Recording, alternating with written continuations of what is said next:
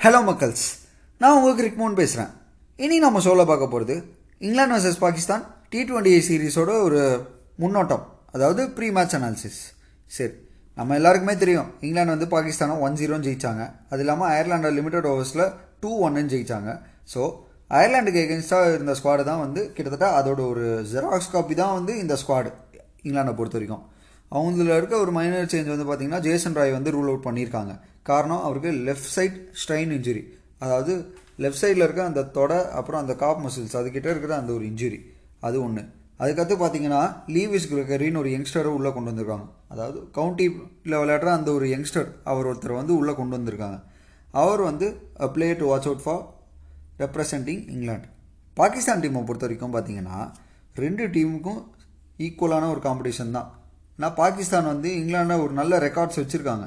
அதே நேரத்தில் டி டுவெண்ட்டியில் அவன் வந்து டாப் நேஷன் அதுக்கு வந்து பார்த்திங்கன்னா ஒரு சிறந்த எக்ஸாம்பிள் பதினோரு டி டுவெண்ட்டி சீரீஸ் வந்து கன்சிக்யூட்டிவாக வின் பண்ணியிருக்காங்க ஸோ பாகிஸ்தானை வந்து நம்ம சும்மா அப்படியே ஈஸியாக இட போட்டுற முடியாது.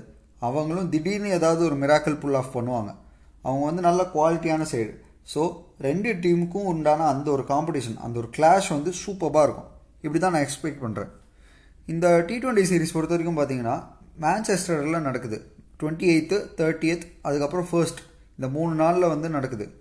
இதில் வந்து பார்த்திங்கன்னா மேன்செஸ்டரை பொறுத்த வரைக்கும் பேசிக்காகவே வந்து ரெயின் அஃபெக்ட் ஆகிற அந்த ஒரு விக்கெட் தான் அது.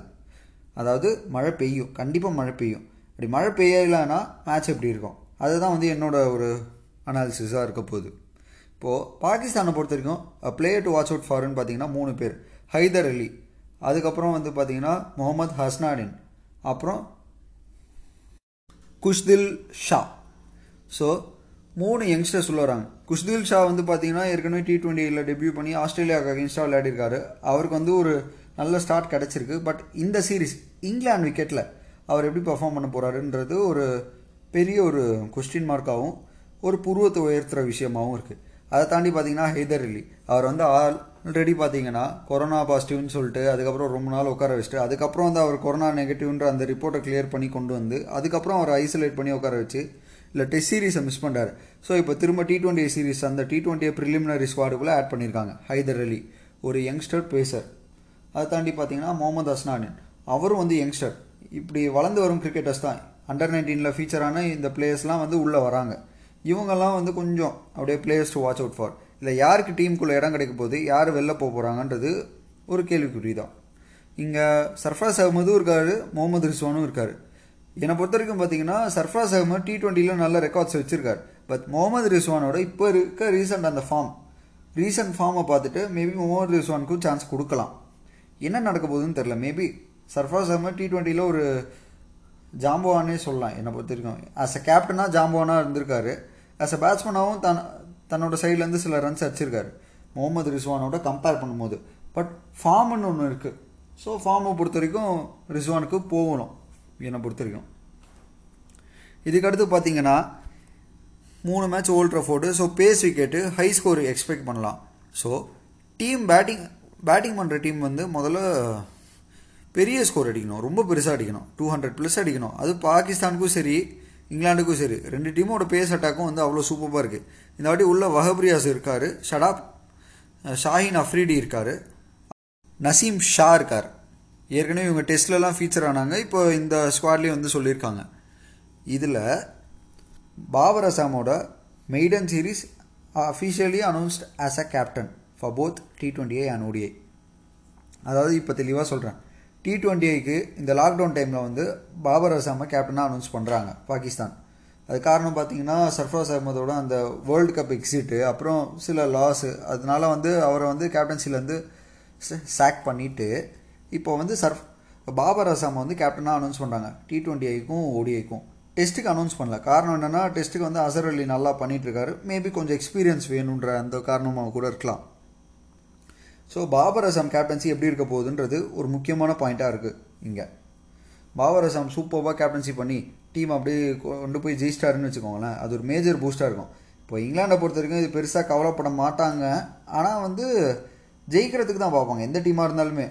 எப்படிப்பட்ட ஒரு சீரீஸ் விளையாடுறதா இருந்தாலும் ஜெயிக்கிறதுக்கு தான் பார்ப்பாங்க. பட் அதே நேரத்தில் பாகிஸ்தானை பொறுத்த வரைக்கும் அவங்க வந்து ஒரு கான்ஃபிடென்ஸ் இழந்திருக்காங்க டெஸ்ட்டில் ஸோ அந்த இழந்த கான்ஃபிடென்ஸை மீட்கிறதுக்காகவே வந்து பாகிஸ்தான் வந்து இந்த சீரீஸை ஜெயிக்க ட்ரை பண்ணுவாங்க கண்டிப்பாக இல்லை ரெண்டு டீமோட பேசஸும் சும்மா இல்லை. ரெண்டு டீமோட பேசஸும் சலைச்சவங்க இல்லை.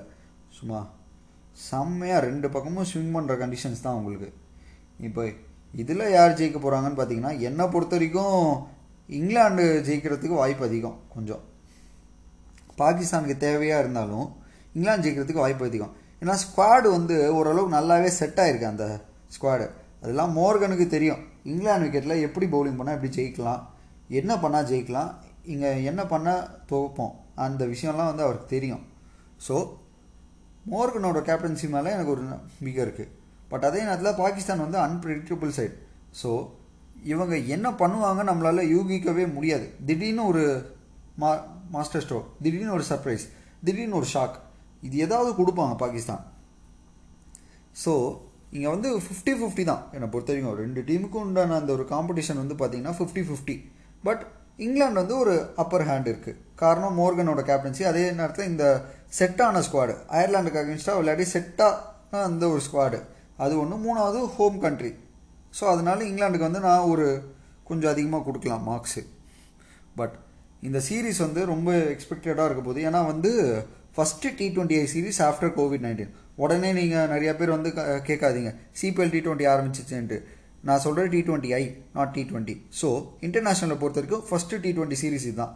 இது வந்து எப்படி இருக்க போகுதுன்றது தான் இன்னும் ஆர்வமாக இருக்குது என்னை பொறுத்த வரைக்கும் மழை பெய்யக்கூடாது. மழை பெஞ்சு மேட்ச் அஃபெக்ட் ஆகிற அந்த கொடுமை வந்து ரொம்ப பெரிய கொடுமை. இந்த செகண்ட் டெஸ்ட்லலாம் பார்த்துட்டு வெறுத்துட்டாங்க. ஸோ மழை பெய்யக்கூடாது. இந்த பட் பேஞ்சா என்ன பண்ணலாம்? அப்படின்றது வந்து அவங்களோட டீமோட பிளானிங்கில் தான் இருக்குது இன்னொன்று எரர்ஸ் சின்ன சின்ன எரர் பண்ணாலும் இங்கே வந்து பெரிய லாஸுக்கு வந்து ஈடாயிரும். அதுதான் வந்து ஓல்ட் இருக்க ரிசல்ட்ஸும் சஜஸ்ட் பண்ணுது. ஸோ கேப்டன்சிலையும் சரி ஃபீல்டிங்லேயும் சரி எரர்ஸ் வந்து பண்ணவே கூடாது. எ என்ன மாதிரியாக இருந்தாலும் சரி எரர் பண்ணக்கூடாது இங்கே.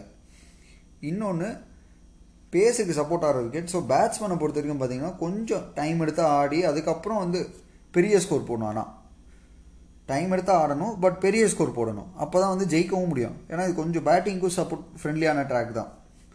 ஸ்பின்னர்ஸ் வந்து இங்கே கொஞ்சம் பார்த்து போகணும் இவங்க எனக்கு தெரிஞ்சு ரெண்டு டீமுமே வந்து ஒரு ஒரு ஸ்பின்னர் ஒரு ஸ்பின்னர் ஒரு அக்கேஷனல் ஆப்ஷன் அந்த மாதிரி எடுத்துகிட்டு போனாங்கன்னா ரொம்ப யூஸ்ஃபுல்லாக இருக்கும். ரெண்டு டீமுக்குமே தான் நான் சொல்கிறேன் ஸோ பார்ப்போம் இந்த சீரீஸ் எப்படி இருக்க போகுது என்னென்ன எக்ஸ்பெக்டேஷன் ஏகப்பட்டது வித்தியாசமாக இருக்குது பார்ப்போம் ஹென்ஸ் அவ்வளோதான் கைஸ் தேங்க்யூ